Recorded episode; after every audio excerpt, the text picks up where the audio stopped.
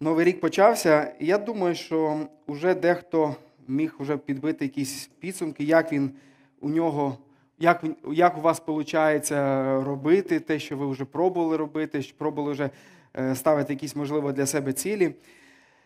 Ем, ну, взагалі, Новий рік – це ж такий дуже вдалий час для того, щоб осмислити, осмислити своє життя і подумати про зміни в своєму житті.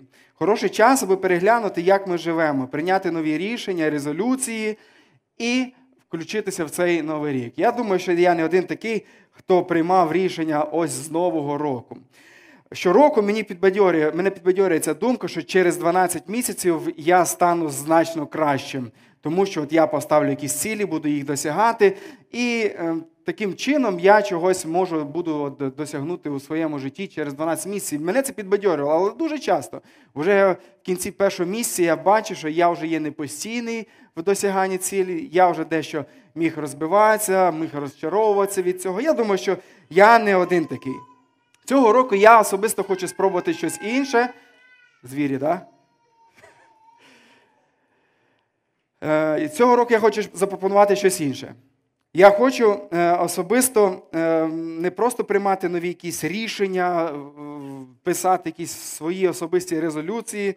Я маю намір створити нові звички і хотів би запропонувати церкву це усім вам. Ми вже про це говорили з різними служителями, ми говорили про це на раді пасторської опіки, служителями домашок. І ми визначилися, що ми хочемо спробувати цей рік рухатися в тому, аби ставити акцент на тому, щоб виробляти нові звички. І те, до чого я би хотів би вас, друзі, заохотити, це хотів би закликати вас. Не так ставте нові резолюції або рішення, ставте в своєму житті, як починайте виробляти звички. Чому я так кажу? Тому що звички – це те, хто є ми. У звичках можна, відоб... можна побачити, наскільки наші рішення вони мають силу. Якщо ми представимо якісь собі нові цілі, нові рішення, але наші звички ніяким чином не будуть мінятися, то ці цілі вони будуть пустишкою. Вони будуть дуже мало чого говорити.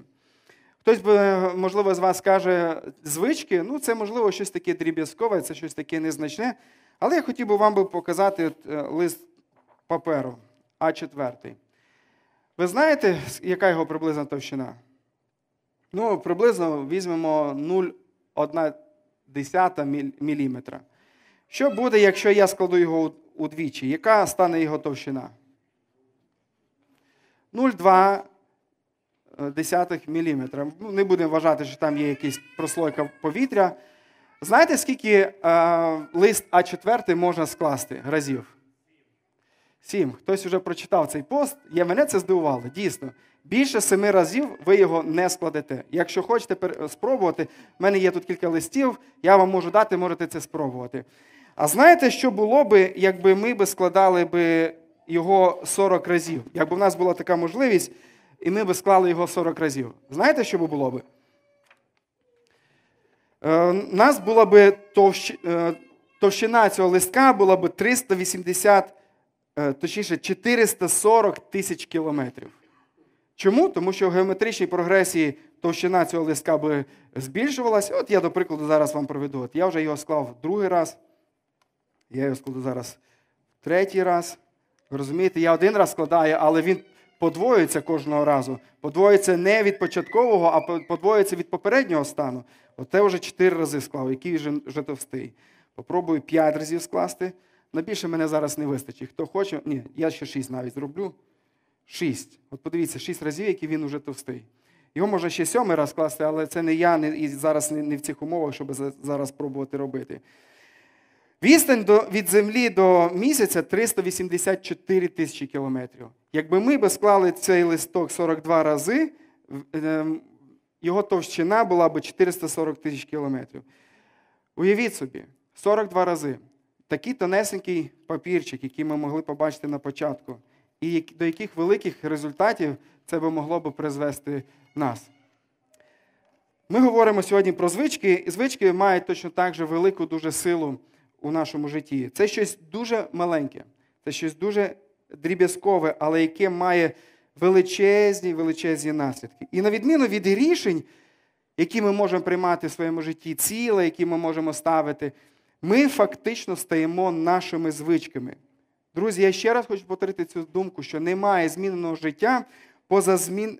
без змінених звичок. І якщо ми хочемо насправді змінюватися, нам потрібно тверезо поглянути, де ведуть наші, куди ведуть наші звички і які є наші звички. Я би хотів би показати вам зараз відео, відеоролик, буквально п'ятнадцять секунд, який є доволі показовим у цій темі. Якщо можна включити, буду вдячний вам.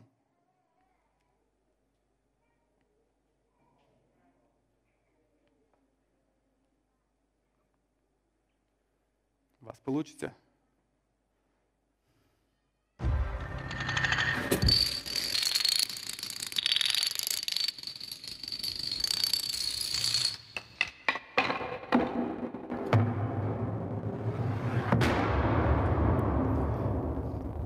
Мені сподобалось це відео, його зробила Церква Життя в Америці, і я хотів з вами просто з ним поділитися. І, і дійсно, наскільки маленьке цей доміно, воно має велику силу, щоб в кінці кінців потім звалити величезну бетонну плиту.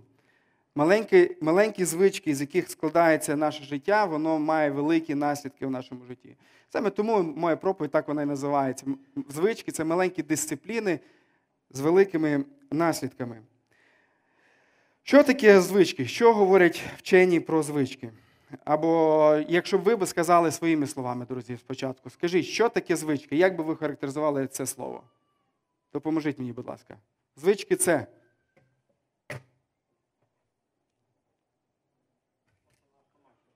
Те, що ми робимо на автоматі. Ще хтось, можливо, щось додавить? Ви знаєте, що означає взагалі? Ви розумієте, про що ми йде мова, так? Да? Так, щоб вам трохи було видно. Да, да, воно набувається, воно, ми його напрацьовуємо. Вчені говорять, що треба приблизно сорок днів бути постійним чомусь, і у вас випрацюється ось звичка вже на цю справу. Вчені говорять про те, що звичка, вона народжується через такі три етапи. Людина отримує сигнал. Більше букву напишу. Намалюю цю петлю звичок, як вчені говорять. Людина отримує сигнал.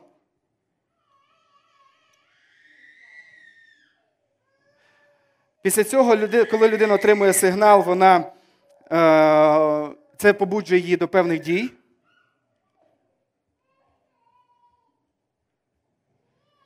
І в результаті людина отримує винагороду.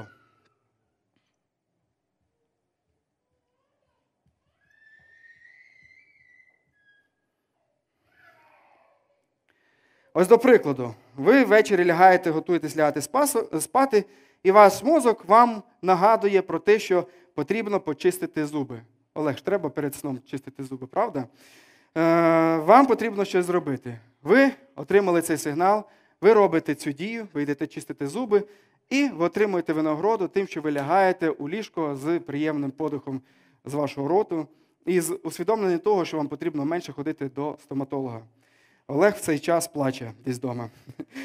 Вчені ще говорять, що в цей момент, коли людина, е, людина отримує цю винагороду, в нашому мозку відбуваються певні е, реакції, які, е, які, які супроводжуються завдяки такому хімічному елементі, е, який є в е, хімічній речовині, яка є в нашому мозку, яке називається допамін.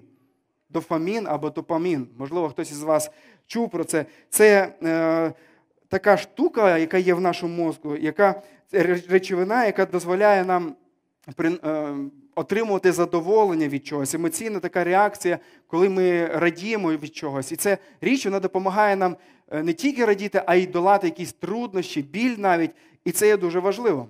Ось що відбувається, коли людина, вона е, отримує сигнал, вона робить це, і в кінці кінців, коли вона це зробила, ось чому ми, от, коли маємо звичку щось робити, ми настільки, нам тяжко це не зробити. Ось, до прикладу, ви можете зараз взяти телефон, хто ще його не взяв, витягнути з кармана і скажіть, будь ласка, коли ви бачите у вашому телефоні е, таке червоненьке повідомлення, або взагалі, коли вам щось сигналізує, що вам прийшло повідомлення на Facebook, або вам прийшло повідомлення на Telegram. Кому важко, подивившись на це, просто виключити телефон? Кому це важко зробити? Мені важко особисто зробити. Чому? Тому що мені хочеться, щоб нічого не світилося. Я отримав сигнал, мені прийшло повідомлення на телефон, мені треба зробити дію, навіть якщо я не прочитаю це повідомлення, просто відкрити, щоб його, воно більше не світилося. Я отримую винагороду. Яка моя винагорода? Нічого не світить, нічого не бентежить мій телефон, нічого не показується мені. Ось навіть зараз якась програма вискочила, це я закрию. Мене нічого не бентежить, в мене все, все в порядку. Я знаю, що є люди, які абсолютно таку звичку не мають, вони вільні від цього. Я чесно хочу вам сказати, що я заздрю вам, бо мені дуже важко. Я знаю братів в нашій церкві, яких є по тисячу, невідповід... тисячу листів, які прийшли їм на пошту, і воно світиться яскраво червоним кольором, і їм фіолетовим. Їм... Їх це абсолютно не дратує. Це Іван, от тут він біля нас сидить. Він серед таких людей. Я дивуюся з тих людей, які можуть відкрити телефон, і в них реально там купа різних повідомлень, які їм прийшли, і вони спокійно на них не дивляться. Це дуже люди з сильною волею. Я не знаю, як ви, як ви так можете, можете потім дати в кінці проповіді мені пораду, як от так діяти. Ви знаєте, що дев'яносто відсотків жінок, коли вони заходять в велич, великий якийсь магазин, куди вони нас спочатку повертають? Яку сторону? Вправо чи вліво? Скажіть, жінки, зараз, в яку сторону ви повертаєте зазвичай? Згадайте великий магазин, в який ви йдете. Прямо. Це якісь дуже силоспрямовані жінки. В двері ви, тобто, маєте на увазі. Ну, ясне діло, що в двері. Але вчені говорять, що дев'яносто відсотків жінок, вони йдуть спочатку направо. Чому? Мені, я задаюся запитання. Бо коли я йду в магазин, от вчора я йшов в магазин за хлібом, я знаю, куди мені треба йти. Я йду прямо до, в сторону хліба. У жінок є місія, коли вони зайшли в магазин, у них є місія зробити круг, обійти навколо, нічого не пропустити. І, можливо, саме тому перша їхня реакція – це повернути направо. Направо для того, щоб ось так по колу всі точки обійти і таким чином отримати винагороду, що вони побачили, або вони зарядилися новою ціллю, новою ідеєю, що їм потрібно купити. Друзі, що я хочу сказати.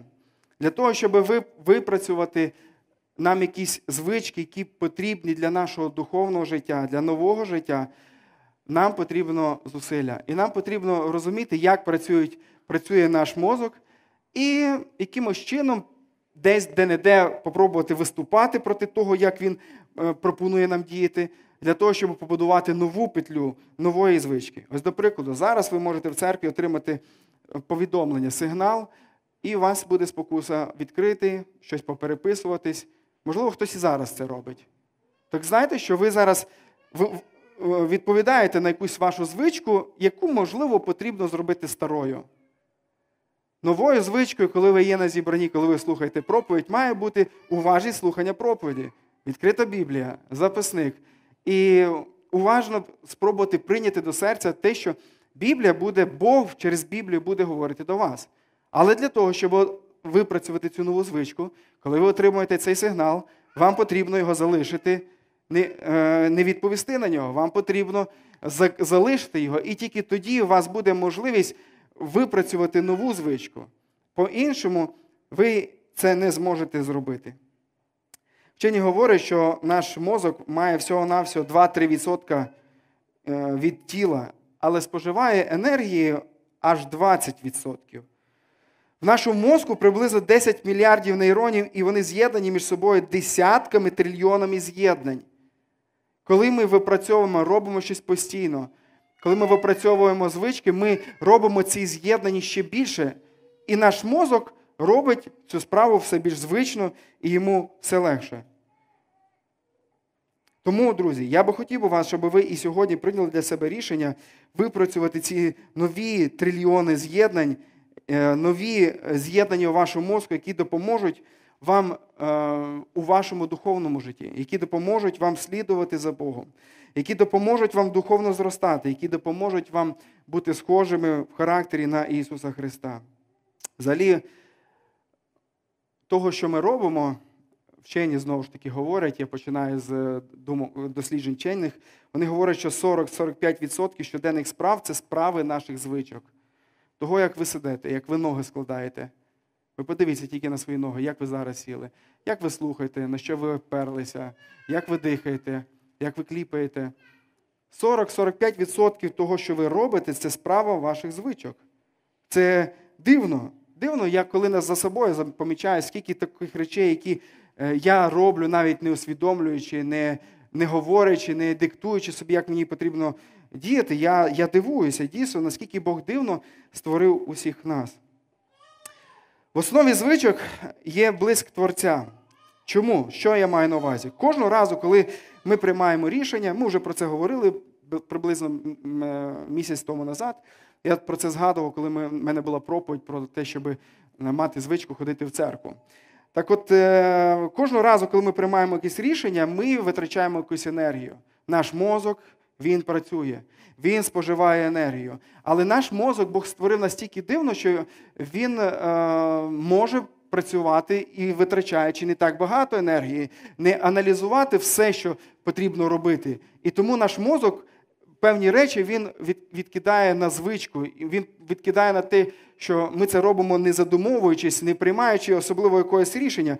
І таким чином ми не витрачаємо зайвої енергії. Бог милостивий для нас, тому що наша енергія вивільняється для того, щоб нам займатися якимись іншими речами, для того, щоб нам е, приймати якісь інші рішення і випрацьовувати якісь справи.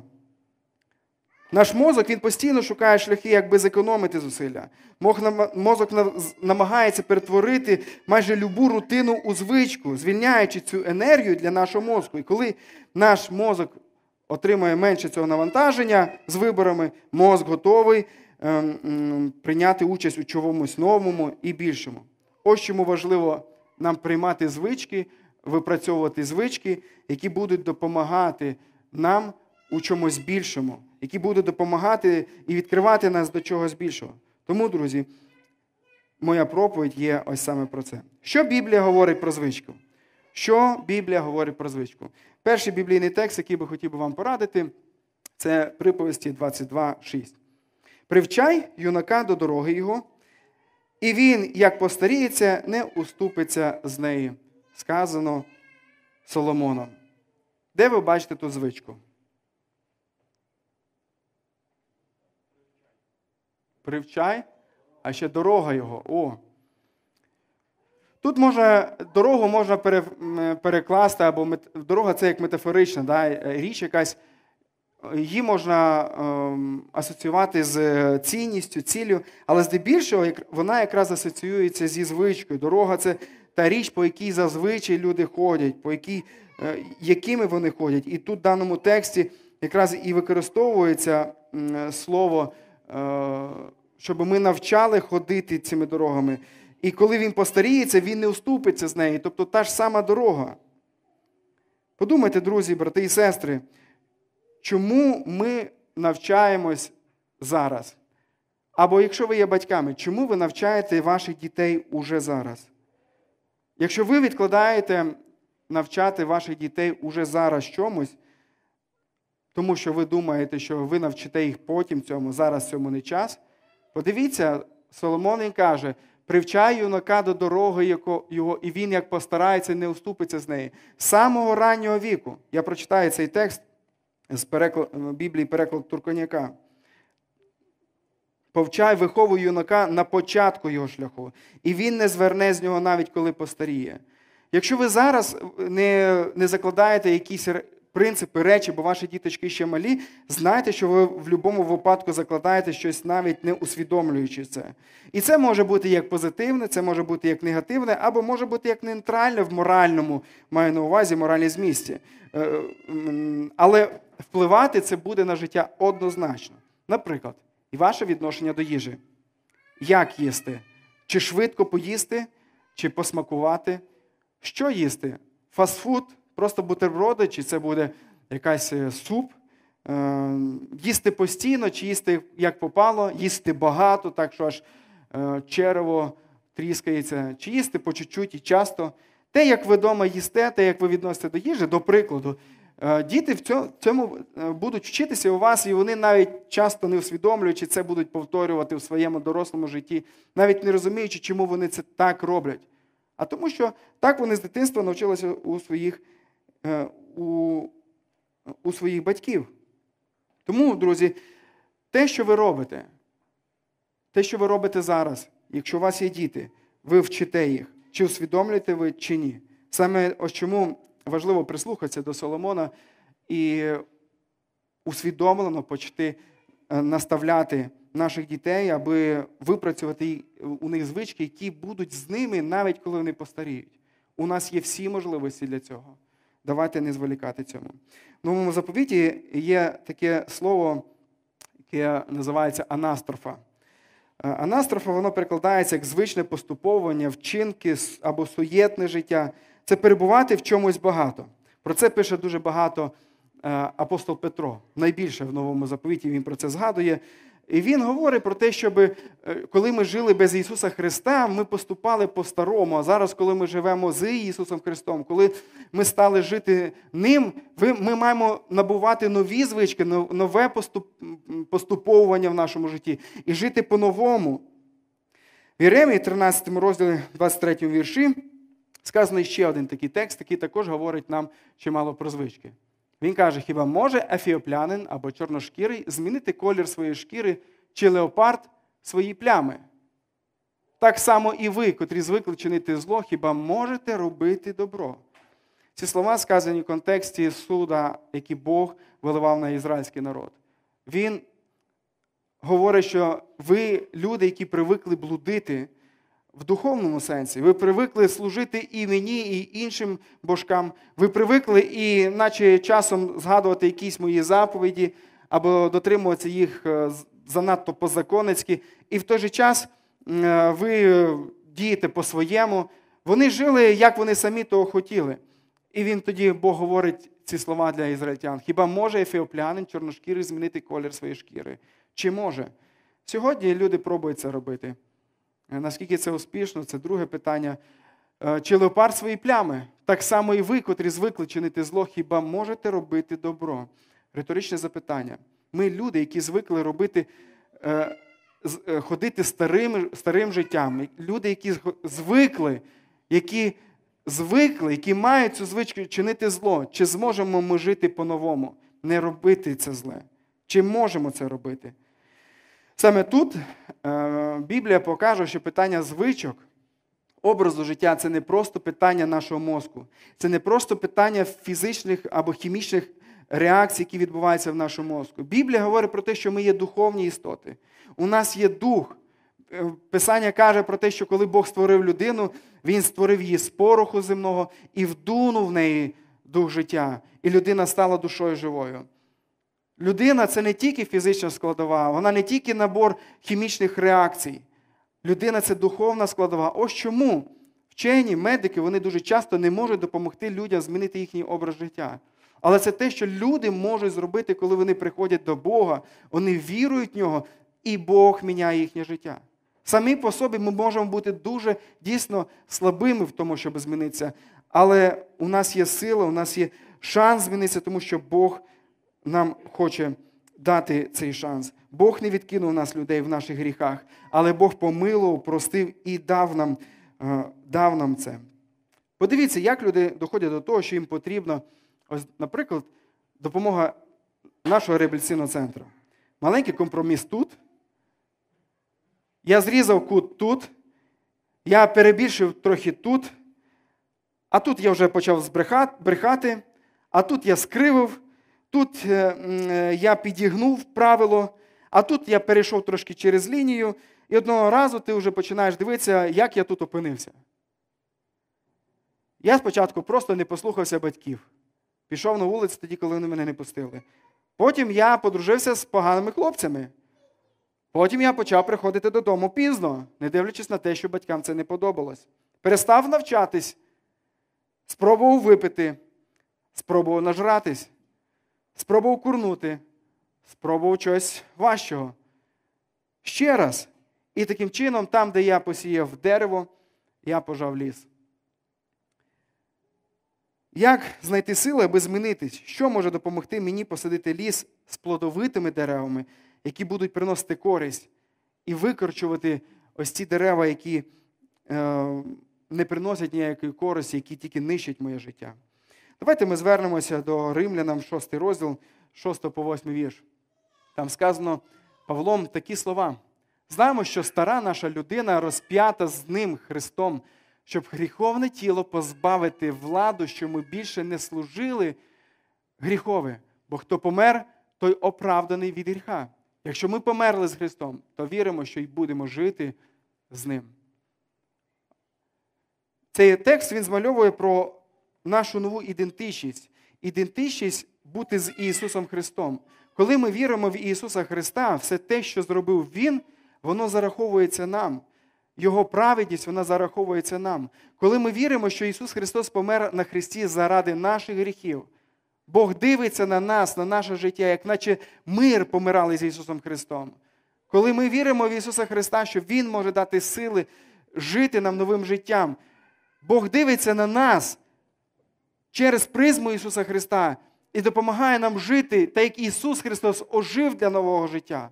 Коли ми віримо в Ісуса Христа, Бог відроджує наш дух, і ми маємо сили жити новим праведним життям. Не бути рабами гріха, але стати рабами праведності. Як сказано далі, в даному розділі, сімнадцятий-вісімнадцятий вірш. Він каже, дякувати Богові, що ви були рабами гріха. Бачите, де звички? Звички – це е, той образ, образ життя, який, в яким ми жили. І апостол Павло використовує для того, щоб пояснити цю ідею, використовує слово «раб». Тобто це те, що ми постійно робимо, і ми були не вільні звільнитися від цього. Коли ми подивимося на гріх і дію гріха в житті людини, дію гріха в нашому житті, ми можемо погодитися, що дійсно гріх був господарем в нашому житті. Гріх хоче і сьогодні господарювати в нашому житті. Так от він говорить, дякуючи Богу, що ви були рабами гріха, але сприйняли серцем те вчення, якому віддалися. Вчення про те, що Ісус Христос прийшов для того, щоб спасти нас від старих звичок, від старого поступовування, для того, щоб ми почали жити для нового життя. І далі він каже, вісімнадцятий вірш, звільнившись від гріха, ви стали рабами праведності. Ось, як, ось де сила і де можливість нам отримати можливість жити по-новому, жити новими звичками. Нам потрібно набути цю праведність, яку Бог дає нам, яку Ісус Христос дає нам через свою жертву, через свій подвиг. Стати Ісусовим. Одного разу ніхто не прокидається, виявляючи, що у нього раптом з'явився аморальний або побожний характер. Наше життя, воно приводить до цього. Завдяки звичкам непокори, непокори Богу, ми стаємо рабами цього гріха. Але, звички, але завдяки звичкам слухатись і слухатись від цього свого серця, той зразок вчення, який сьогодні допомагає нам жити праведно, ми стаємо рабами праведності. Нові звички, вони можливі тільки завдяки новій ідентичності. Я маю на увазі нові звички, звички, моральні звички, глибокі звички, які вкорінені в нашому серці. Люди пробують це міняти в своєму житті, не знаючи навіть, навіть Бога. Але все це воно є досить поверхневим. Якщо вони працюють над одним, вони не можуть повністю вилікувати своє серце від е, ось цієї старої людини, від, від рабства, гріха. Вони не можуть це зробити. Якщо б вони могли це зробити, Ісус Христос ніколи би не приходив на цю землю для того, щоб дати нам ось це нове життя. Аби дати нам це нові сили і, і нові звички, якими ми зможемо жити. І коли ми віримо в Ісуса Христа, ми отримуємо цю нову ідентичність. Ми Христові. Все, що зробив Христос, воно зараз вміняється нам. Я є Ісусовий. Я сьогодні вже є раб праведності, а не раб гріха. До речі, якщо ви подивитесь на Біблію, Біблія ніколи не говорить про те, що ми можемо бути абсолютно вільними. Абсолютно вільними від будь-яких звичок. Ми будемо рабами. Або, але це буде питання, чи це, ми будемо рабами добра, праведності, або ми будемо рабами гріха, зла, сатани і нашої похоті. В Ісусі Христі ми маємо нову ідентичність. Ми є Христовими. І ця ідентичність, вона може малювати нам наші дії. Усвідомлення, хто є я, дає сили мені жити новим життям. Хто є я, дає усвідомлення жити новим життям. Я вам можу привести приклад про своє життя. До прикладу, в мене таких прикладів ну, буває багато. Коли я прошу Бога милості, коли я вижу, яке є чорним, там, в тому кутку чи іншому кутку моє серце. Це коли, наприклад, я їду за кермом, і особливо, коли я стомлений, і коли хтось пробує робити якісь речі, які, які мене напрягає за рулем. Я маю на увазі, чи там пішохід переходить не так і не там, де треба було би. Або коли я його пропускаю, і пропускаю ну, там, де я не мав би його пропускати, але я пропускаю його, а він при цьому починає дуже так кволо переходити дорогу. Я не можу на це равнодушно дивитися. Якщо я тобі послужив, то трошки пришкодь темп, прийди дорогу. Або коли хтось якусь дурницю робить на дорозі, підрізає мене, я хочу відкрити вікно і накричати йому. І знаєте, таких моментів було в мене чимало. І коли я вже почав щось там говорити чи сигналити, а далі я починаю думати, так, так, так, так, так, Славік, хто ти є? Славік, ти християнин, ти христовий. Славік, ти пастир церкви в кінці кінців. Славік, як ти поступаєш? Уяви собі, що через дві секунди тобі є можливість його запросити в церкву. Або він каже, а, то ти пастор тієї церкви. Як би я би поступав? Як би мені було би? Тобто усвідомлення того, хто є я, та й не тільки просто я пастор церкви, маю якусь посаду там, чи ще щось, а хто є я у Христі. Воно мотивує мене до того, щоб мені жити по-новому, щоб мені не робити по-старому поступовуванню, а робити те, ким я є уже зараз. Я є Христовий. І те, ким я хочу бути в майбутньому. Ісус Христос помер, і я помер з Христом. Я воскрес з ним для нового життя. Я раб праведності, а не гріха. Ось до прикладу, хто із вас в старому житті курив? Можете підняти руку? Небагато людей, або небагато хочуть признатися. Ну, це добре. Коли вас... Я, я знаю, що різні люди по-різному кидали курити. Для когось це було дуже легко, а когось, хтось боровся з цим довго, а можливо навіть і зараз бореться. Так от, коли до вас раптом прийде думка, я хочу курити, або сьогодні в молоді е, крутіше таке є явище, як вейпити, це ці електронні цигарки. Твоя пам'ять, вона буде нагадувати тобі, що це твоє, це твоя звичка. Але ти маєш їй нагадувати, що це твоя минула звичка, це з твого старого життя, нині ти другий. Це фантомні болі, якщо хочете. Нашу церкву відвідує Сергій, я сьогодні його не бачу в церкві. Йому відрізали кілька місяців тому ногу. І він може вам розказати, як та нога, яку йому відрізали, як вона час від часу болить його. Це фантомні болі, яких насправді немає, але мозок, він починає думати, нагадувати і казати, що ні, вона є, і вона тебе болить. Точно так же, коли ви, вже будучи з Ісусом Христом, є новим творінням, і вам хочеться чогось старого, вам потрібно собі проповідувати. Це фантомні бажання. Я цього у Ісусі Христі не хочу, я хочу того, що служить праведності. Мені не потрібно це. Це минуле. Це те, що я хочу викинути. Нехай твоє положення в Христі будує твої дії. Коли ми будемо нагадувати собі, хто є ти в ньому, це буде тобі говорити, що тобі потрібно робити. І по-друге, подивися на, на майбутнє. Ким би ти хотів би бути в сімдесят років? Що би ти хотів би, щоб про тебе інші люди говорили і яку характеристику тобі давали? Чи хотів би ти, щоб про тебе сказали, він був вірний. Він був вірний у тому, що робив. Він був постійний в тому, що робив. Він робив це з усім своїм серцем. Чи ти хочеш сказати, хочеш, щоб про тебе подумали, та він був непостоянним, та на нього не можна було покластися. Та його характер, він просто все руйнував, всі його можливості, які в нього були. Якщо не хочеш, щоб так про тебе люди говорили сімдесят років, уже зараз починай своє, міняти своє життя. І у нас, у християн, є більше, ніж достатньо підстав для цього. У нас є Ісус Христос, який дає всі можливості для того, щоб нам жити по-новому. Дуже шкода, що дивлячись на християн, дивлячись на церкви, дуже часто у церквах є багато людей, які пізнали Ісуса Христа, але вони так слабо позбавляються цього старого образу життя. Або вони так слабо набувають поводження нового, нової людини. У них так мало звичок, які ведуть їх у, у в напрямку до Христа, до того, що буде збудовувати їх, що буде робити, робити їхній характер зрілішим.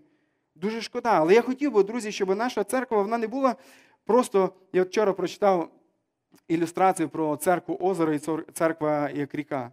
Озеро – це люди, там, люди, які збираються. І церкві, ну, нам приємно, що ви збираєтесь, ви скидуєтесь там гроші, ви є тут, наповнюєте церкву, і ми можемо заспокоюватися, що все окей. Церква, в церкві є люди, і в нас є все більше і більше, нас це заспокоює. Але я хотів би, щоб ми були церквою ріка, яка, яка рухається, яка мотивує людей, які приходять у церкву до якогось руху, до руху духа в їхньому життя, в житті, до руху слова в їхньому житті, щоб Слово Боже мінялося, щоб Слово приводило до змін якихось в їхньому житті. Друзі, я би хотів, щоб наша церква була такою, щоб у нас було все менше якихось таких пеньків, на якого тільки хіба що може сісти, який нічого не приносить, ніякого плоду, який мало що робить. Друзі, нехай наша церква буде похожа на ту ріку людей, яких, в яких відбувається рух, який характер міняється і які приносять все більше і більше радості нашому Господу. Подивіться, до речі, на характер. Характер – це річ, яка складається з набору звичок. Немає зміненого характеру, немає хорошого, класного характеру там, де немає нових звичок. Саме тому давайте в цей рік пробуємо звернути на добрі звички нашу увагу і разом з цією церквою напрацьовувати їх. Друзі, ретельно оцініть ваші звички або будь-якої людини, і ви зможете реально подивитися і сказати, хто є ця людина. До прикладу, людина, знову ж таки, телефон він є доволі показовим. Людина, яка постійно сидить, сидить в телефоні, постійно реагує на кожний лайк його поста, перевіряє, перевіряє, хто лайкнув, перевіряє, хто кого лайкнув, перевіряє, хто, хто мене не лайкнув, хто, хто того не лайкнув. Но є люди, які мають ось таку тенденцію перевіряти все це. Друзі, я хочу сказати, я себе ловлю на серці. Чому я перевіряю, дивлюся на лайки? Це моя пошана або подяка, наче тим людям, які визнали, що я там щось добре написав. Чи, можливо, я знаходжу в цьому якусь свою ідентичність. Мене приймають, мене цінять, я важливий. Це помилкова ідентичність. Християни, це не та ідентичність, яку потрібно нам мати. Ісус Христос дав нам її достатньо. І їй не потрібно від того, що нам хтось що скаже, похвалить е- і, і оцінить нас. На, ми оцінені Ісусом Христом. А весь, весь цей, е- вся ця оцінка, яку ми можемо отримувати або не отримувати від людей, це все може бути дуже дочасним. І насправді, щоб на цьому будувати свою ідентичність, це, це бутафорія. Це ті речі, знаєте, що таке бутафорія? На сцені, коли відбувається театра, театральне якесь дійство, то ставлять якісь от речі, от дерево, наприклад, бутафорне дерево. Коли ви покладаєтеся от на цю оцінку, яку вам можуть дати люди, яку вам може дати ось ця ваша популярність чи ще щось, це бутафорія, яка знищить колись вас, яка не дасть плоду вашому житті. І ви, остане, ви залишитеся лисими. Покладіться на ту ідентичність, яку ви маєте в Ісусі Христі, і починайте будувати з ним ваше життя, ваше нове життя. Останнє, про що я хотів би поговорити, останнє, але в цьому останньому буде аж шість пунктів. Окей, які звички? Ми вирішили з нашими братами про те, що ми будемо кожного місяця разом підбадьорити одне одного, працювати над якоюсь одною звичкою. Одною звичкою благодаті, яка допоможе нам зростати в Ісусі Христі впродовж дві тисячі двадцять першого року. Ми ще всі звички, можливо, не визначили, можливо, які звички буде потрібно особисто вам випрацьовувати, але ми будемо йти крок за кроком, починаючи з першої звички, другої звички і так далі. Ці звички ми розділимо на три категорії. Вони будуть виходити з місії, з місії нашої церкви. Місія нашої церкви – це вести людей до зростаючої, пам'ятає хто перше, що там, віри. Віри у Христа, до любові. Любові до ближніх і впливу на суспільство. Можливо, комусь не подобається слово «впливу», можете його замінити на проповідь, на евангелізацію, вплив. Наша місія складається з цих речей. І всі звички, які ми будемо пробувати пропонувати вам випрацьовувати, вони будуть відноситись до однієї з цих категорій нашої місії. Перше, про що я би хотів би з вами поговорити, перша звичка, про яку би хотів би поговорити, це звичка, яка була у Ісуса Христа. Давайте спробуємо згадати, У Ісуса Христа було багато звичок, але про цю точно написано у Біблії. Молитися. Звідки ви пам'ятаєте? Давайте ми прочитаємо Луки двадцять, двадцять два, тридцять дев'ять, сорок один. Надалі текстів не буде на екрані, тому відкривайте ваші Біблії. Луки двадцять два, тридцять дев'ять, сорок два. Сказано про Ісуса Христа, і Він вийшов і пішов за звичаєм на гору Оливну. За звичаєм, за звичаєм, звичка була така у Ісуса. Для чого Він пішов на цю гору? Ця гора була неподалік від Єрусалиму, буквально там хвилин п'ятнадцять на неї підніматися. І далі сказано, за ним пішли його учні, і сам, прийшовши на місці, сказав їм моліться, щоб не впасти у спокусу. І він сам, відійшовши від них, як докинутий каменем, на коліна припав та й молився. Ісуса була звичка молитися. І він це робив не тільки тоді, коли був підходящий, підходящий час для цього. Ісус робив це постійно. Ісус не дозволяв собі бути непостійним у якій звичці, у своєму поступованні. Він не поступав експресивно, спочатку робив одне, а потім зовсім протилежне інше. Коли він у чомусь перебував, він перебував у цьому постійно. До речі, говорячи про звички, хотів сказати, от перше, це буде молитва. Я такими іерогліфами намалюю. Молитва. І перше, до чого ми вас закликаємо, це молитися, молитися тричі на день. Молитися, для, зупинившись у вашому житті. Так от, уявіть собі, що Ісус Христос каже, що у мене стільки роботи, що я не маю часу на молитві. У мене стільки людей, що ну куди там молитися? Та я тут поміж іншим помолюся, от люди ж прийшли, я поклав на них руку, зцілив, я ж помолився до Бога. У мене ж є молитва в моєму житті. Але ні, не дивлячись на те, що Ісуса Христа безліч людей. Подивіться, про це дуже класно пише Марк в першому, другому розділі. Він описує про те, що не дивлячись на те, що Ісус Христос дуже багато приділяв часу для служіння, Він ставав вранці ранку для того, щоб помолитися до свого Отця. Згадайте систему звичок Даниїла в цьому контексті. Яка була звичка в нього щодо молитви? Пам'ятаєте? Тричі на день. Він займався тим, що молився. Даниїл – це був людина, була, яка більш зайнята, ніж будь-хто із вас. Він займав високий державний пост. Він був серйозною людиною, яка мала багато справ, але не дивлячись ні на що, він тричі на день ставав на коліна для того, щоб молитися до Господа. І про це дізналися інші люди. І вони зробили це причиною для того, щоб зачепитися за нього і для того, щоб знищити його. Бо вони знали, що в нього є така звичка. Але він, не дивлячись ні на що, він тричі на день ставав на коліна і молився. Чому я би, друзі, пропонував сьогодні і, і нам? Ми про це будемо говорити більше десь якогось наступного місяця, але я зараз просто про це згадаю. Чому саме на колінах? Тому що мені здається, що в нашому о, житті дуже багато молитов таких на ходу. Я помітив по своєму житті. Я молюся більше, от коли я по справам, коли я за кермом, коли е, займаюся чимось, коли я їду далеко, я маю часу багато помолитися. Це добре, це добре. Біблія каже, будьте в молитвах постійними, і це один із моментів, як ми можемо бути в молитвах. Але, але помолитися, як виділити час окремий для зустрічі, і для того, щоб посидіти з Богом, для того, щоб поспілкуватися, для того, щоб ніщо мене не відволікало.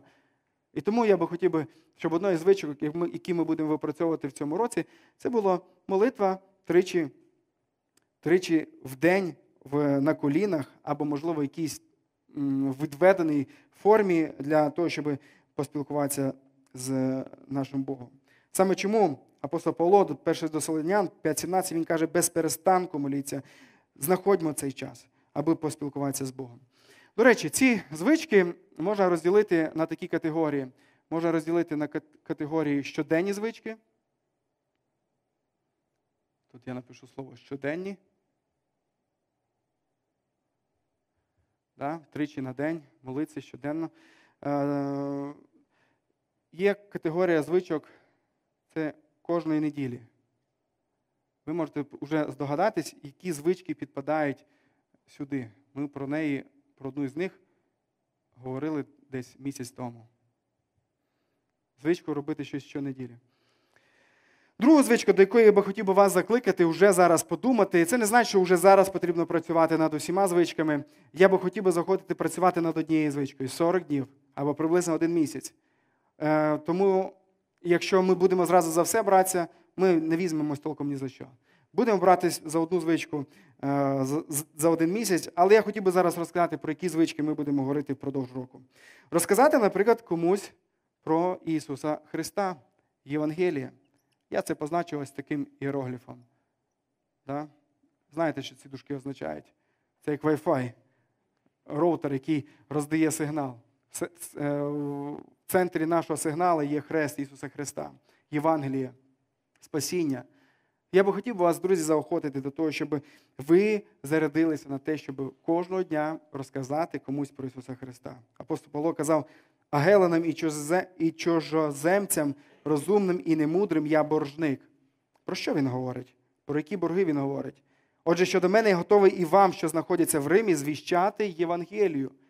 Він боржником себе вважав в Євангелії. Бог дав йому цієї благодаті значно більше, ніж просто затримувати собі. Ця благодать мала йти іншим людям. Друзі, сприймімо себе точно так же, як апостол Павло. Ми боржники іншим людям, тому, щоб донести їм добру звістку. Геленам, чужоземцям. Чуєте, не тільки євреям. Він любив свій народ так, що готовий був віддати своє життя за нього. Але він каже, не дивлячись на те, що я люблю свій народ, я боржник і геленам. Гелени – це ті, які зруйнували храм колись, це ті, які нищили мій народ. Але він каже, що вони потребують Євангелія, їм потрібно проповідувати. Чужоземцям, розумним. Він був серед розумних, але далі каже, і немудрим. І таким людям, які є простими. Він каже, я є боржником. Зазвичай, коли він йшов в якесь місто, перше, куди він йшов, він йшов в синагогу. Він йшов в синагогу для того, щоб там розказати цю Євангелію. Друзі, подумайте, хто є навколо вас? Діти, батьки, друзі. Починайте молитись. Молитись за нього. Молитись, розказувати про нього. Або плануйте навмисні розмови з вашими друзями. Як це можливо? Можливо, запросіть його на обід. Я почув колись думку від одного пастора, яка зачепила мене. Він каже, я не можу бути от в спілкуванні п'ятнадцять хвилин з якоюсь людиною і розуміти, що Бог дає мені з нею спілкуватися вже п'ятнадцять хвилин і не почати говорити з нею про Христа, про Бога, донести їй про Ісуса Христа. Особливо, якщо це тільки разова зустріч. Наприклад, ви їдете в поїзді. Можливо, ця людина з євангельськими християнами не так часто буде зустрічатися. Розказати їй про Ісуса Христа. Ця думка, вона мене дуже зачепила, і я особисто намагаюся, особливо з такими людьми, з якими я не впевнений, чи Бог дасть мені ще пересікнутися, щось їм розказати, або щось залишити, дати їм, подарувати їм Євангелію. Я хочу вам сказати, друзі, подібна річ, вона змотивувала мене одного часу поговорити з Олександром про Ісуса Христа. Він прийшов дивитись на мою машину, яку хотів купити в мене, і вже на п'ятій хвилині ми почали говорити про Ісуса Христа. Сьогодні Він є з нами. Він повірив в звістку Євангелія. Це працює, друзі. Не їжте самі, кличте когось для того, щоб вони поїли з вами. І для того, щоб це був привід для того, щоб поговорити з ними про Христа. Або пости в інеті. Не постіть тільки ваш бізнес, не постіть тільки якісь речі, які будуть, не знаю, показувати вашу сім'ю. Це добре. Це добре пропагандувати здоровий образ життя або здорове розуміння сім'ї. Але при цьому несіть Євангелію в чатах. Чати, вони даровані не для того, щоб вияснювати щось. Ніколи не вияснюйтеся в часах. В чатах несіть Євангелію, особливо, якщо там є невіруючі люди. Розказуйте там про Ісуса Христа. І це не тільки комусь з невіруючих обов'язково. Віруючим потрібно Євангелія. Знову і знову нагадувати. Мені, моєму серцю, вашому серцю говоріть Євангелія вашим найближчим людям. Навіть якщо вони віруючі. Зарядіть себе на цю думку. Кожного дня проповідувати Євангелію. Третє, про що хотів би поговорити це, з вами, це про вдячність. Я придумав таку... Ну, не я придумав, хтось інший придумав, а от саме для цього я придумав такий е, іерогліф. Е, що воно вам нагадує? Трохи розпухша рука, але буває всяке. Це, да? Ось це. Він означає вдячність. Вдячність людям, які є навколо нас. Українці, вони доволі є невдячними людьми. Якщо подивитись на людей, які, народи, які оточують нас, то мені здається, що ми... Це не дуже є притаманним для нас. Ми більше схильні жити іншою думкою. Якщо апостол Павло казав, що я боржник, то ми привикли думати, що мені винні. Мені винні, і коли я йду з такою, таким режимом до когось, до чогось, до касира, наприклад, мені винен, він, він мене винен розрахувати. Та мені, до чого мені йому дякувати? Взагалі, подумайте над таким запитанням. Вдячність, вона має бути спочатку, чи спочатку має бути зроблена справа? Дехто думає, що спочатку має бути зроблена справа, а потім я оціню, і я подумаю, чи подякувати.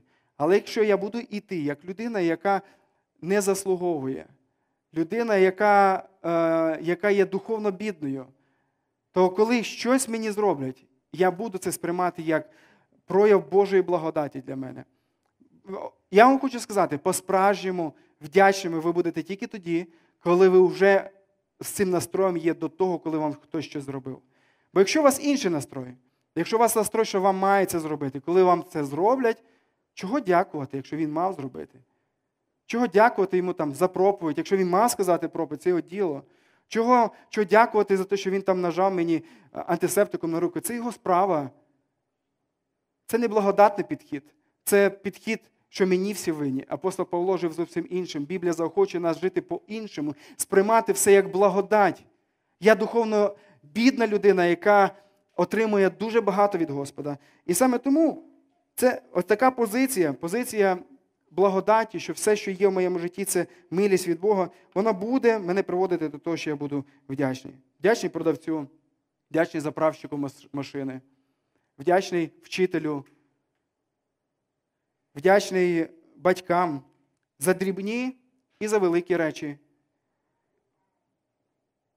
Коли ми сприймаємо, що нам винні, ми діємо як ті, які не зрозуміли Божу благодать.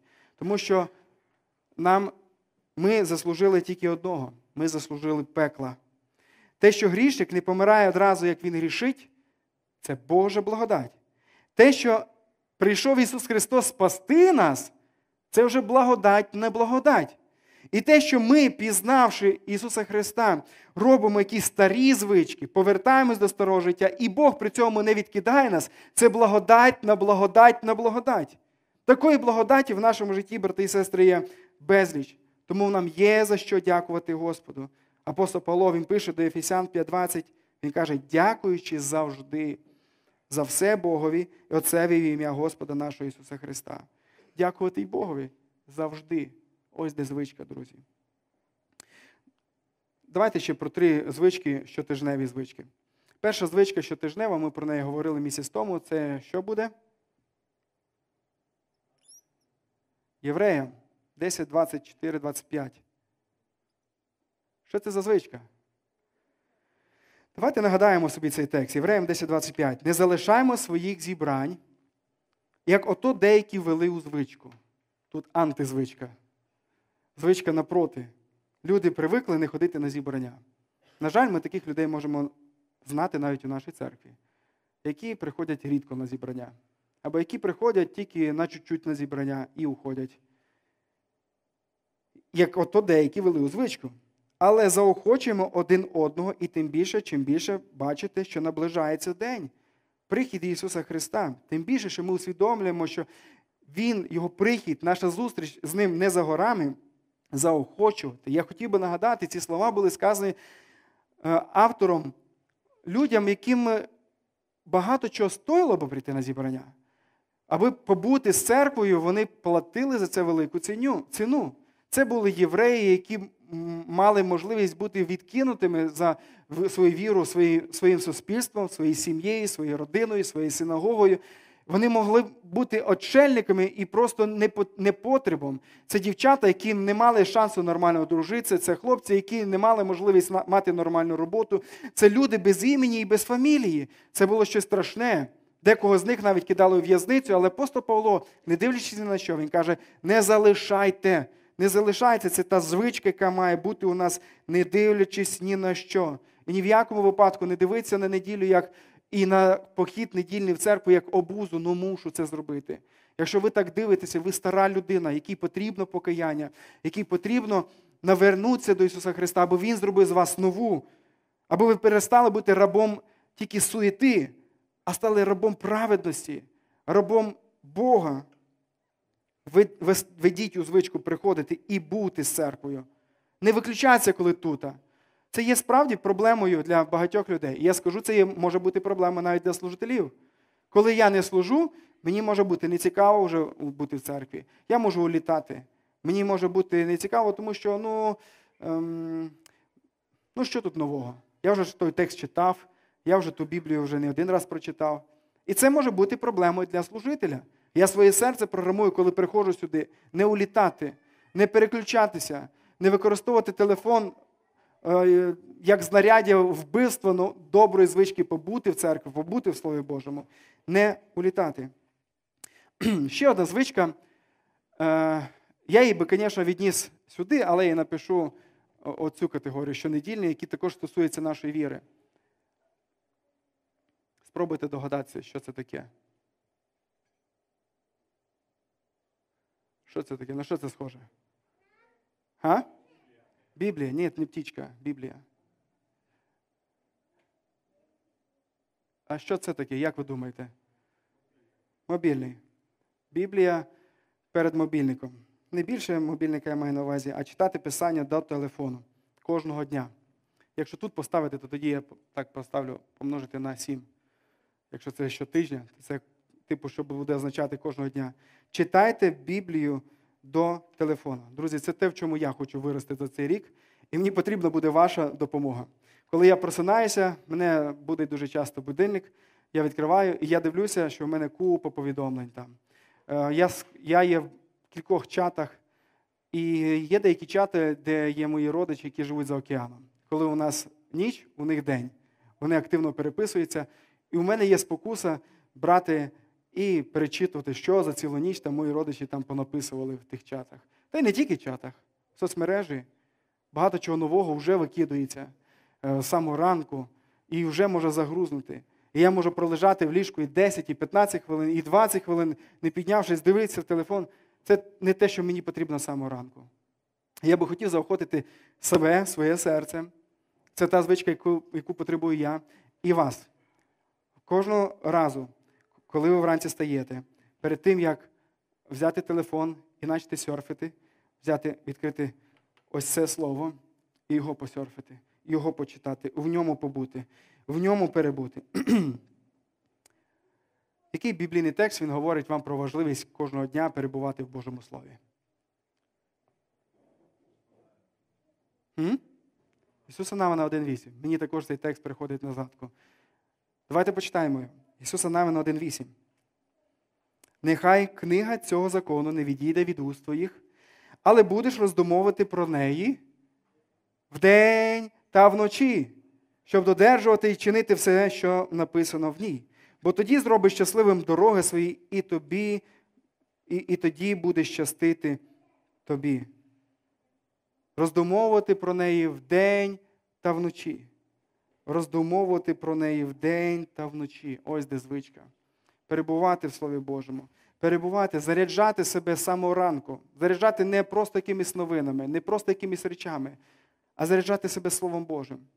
Я вам чесно скажу, це один із найбільших ворогів моїх, замість того, щоб взяти якусь книгу почитати, і в тому числі замість того, щоб бути в якомусь слові, в Божому Слові. Це є також проблемою для мене тоді, коли я пробую посидіти, поспілкуватися з людьми. Це я трохи вже в сторону відходжу. Дуже часто, коли люди спілкуються, коли люди при цьому вони дозволяють собі серфити в телефоні, це показують вони тим самим, що ти важливий, але важливі ще інші речі. Ти не настільки важливий, щоб я зараз відключився від телефону. Тому е- телефон дав, Бог дав нам мати цей засіб для того, щоб ми могли бути присутніми і доступними до людей. Але дуже часто цей телефон, він може зробити нас людьми, які є відсутні, які перебувають в якійсь місті, в якомусь, займаються якимось, спілкуються, перебувають в церкві, але вони відсутні тут. Вони тут так, поскільки постільки. Бути одночасно в, двома, в двох місцях – це зовсім не те, що бути в одному місці. Саме тому часом потрібно вимикати телефон, особливо, коли ми при зустрічах. Особливо, коли ви читаєте Слово Боже. Виключати телефон, аби він вас не відволікав і не заважав вам. Це ті деякі звички, про які я хотів вам сказати. Можливо, ще деякі звички, які будуть, які будуть і щомісячні, до прикладу, звичка щомісячна по відношенню до нашої віри в Бога. Як ви думаєте, що це могло би бути, яка це б могла бути звичка? Трохи не те, от вона як продовження молитви. Хліболамання, хороша річ, да. Ну, це більше стосується побути в спільності з церквою, хоча да. А це, наприклад, піст. Це те, про що ми дуже мало говоримо. У нашій церкві це те, про що варто поговорити, заохочувати. Заохочувати вас до, до, до того, щоб перебувати в пості. Е, ну, оскільки ви вже згадали про пожертви, згадаю я. От є ще такі... Чи догадаєте, що це таке? А? Не вила, це отака рука. Це отака рука, яка простягнута, рука, яка готова давати, яка готова давати і давати щедро, яка готова жертвувати, яка готова не закриватися. Це, те, це також то, в чому нам потрібно бути постійними. І постійними щотижня. І про це ми також у Біблії знаходимо. Шоні проповідав про це приблизно рік тому. Це перше Коринтянам шістнадцять два. Сказано, першого дня тижня хай кожен з вас відкладає в себе, мається на увазі фінанси, зберігаючи те, що лише може дати.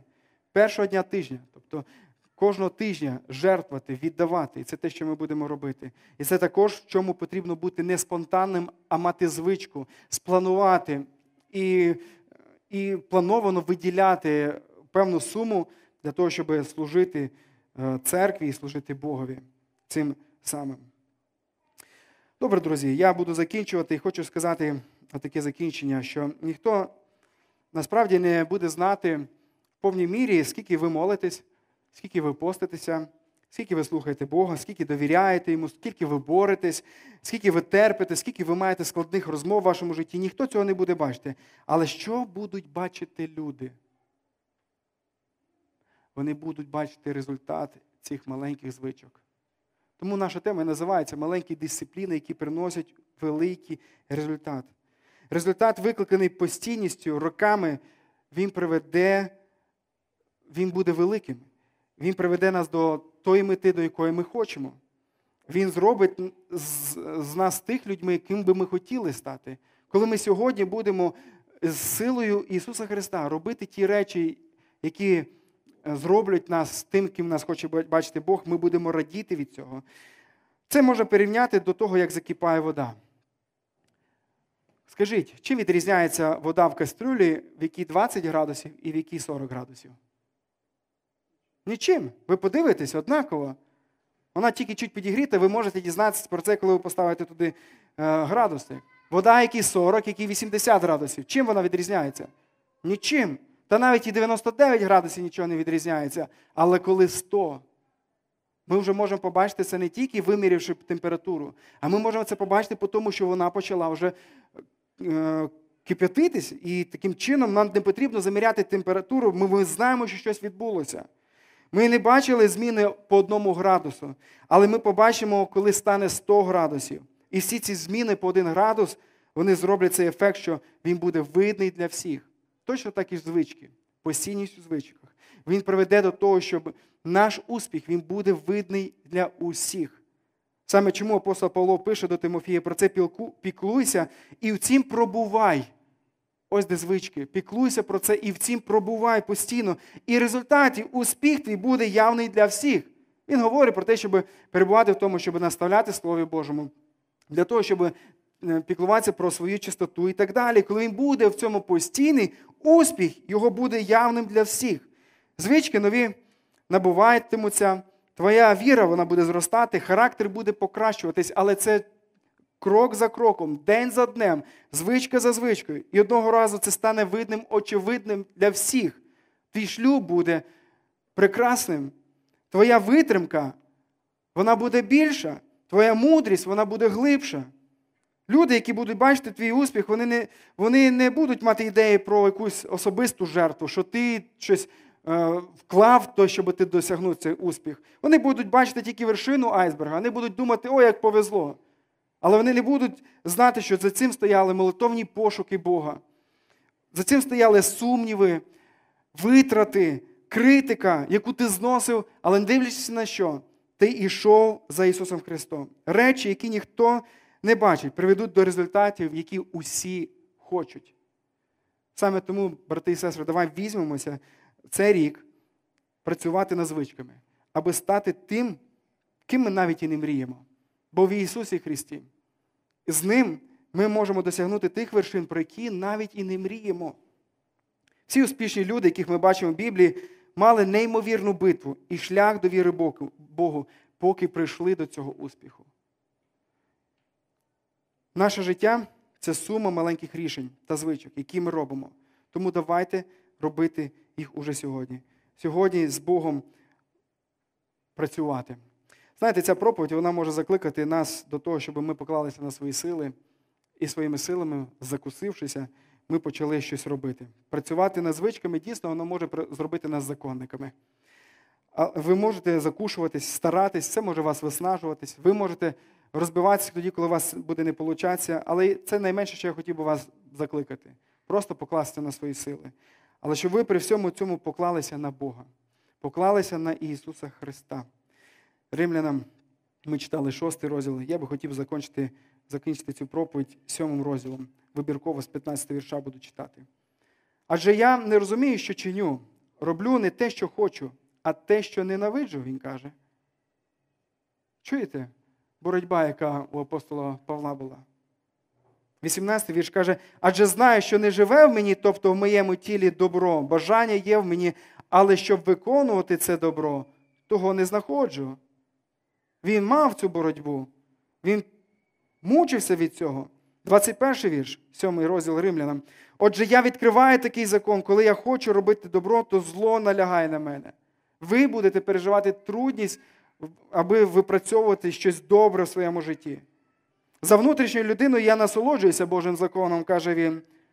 Та бачу інший закон в моїх членах, який воює з законом мого розуму і полонить мене законом гріха, що міститься в моїх членах. Нещасна я людина. Хто визволить мене від цього тіла смерті? Але всі ці роздуми, роздуми він закінчує хвалою Ісусу Христу. двадцять п'ятий вірш каже, подяка Богові через Ісуса Христа, Господа Бога нашого. Він знову повертається до Ісуса Христа, про якого писав в шостому розділі. Ісус Христос, який дає дар праведності, який дає чинити праведність у нашому, в нашому житті, який дає сили для цього. Ми не зможемо це робити в нашому житті самостійно, нам потрібен і Ісус. Друзі, я би хотів звернутися до тих, хто не має миру з Ісусом. Всі ці звички, про які ми будемо говорити і про які говоримо сьогодні, вони будуть для вас як для мертвого припарка. Наші звички, вони мають найвищу мету – це насолодитися Ісусом Христом. І нехай звички, які ми будемо випрацьовувати у дві тисячі двадцять першому році, вони ведуть нас до цього, ведуть до Ісуса Христа. Нехай Бог благословить нас в цьому. Давайте я помолюсь за всіх нас.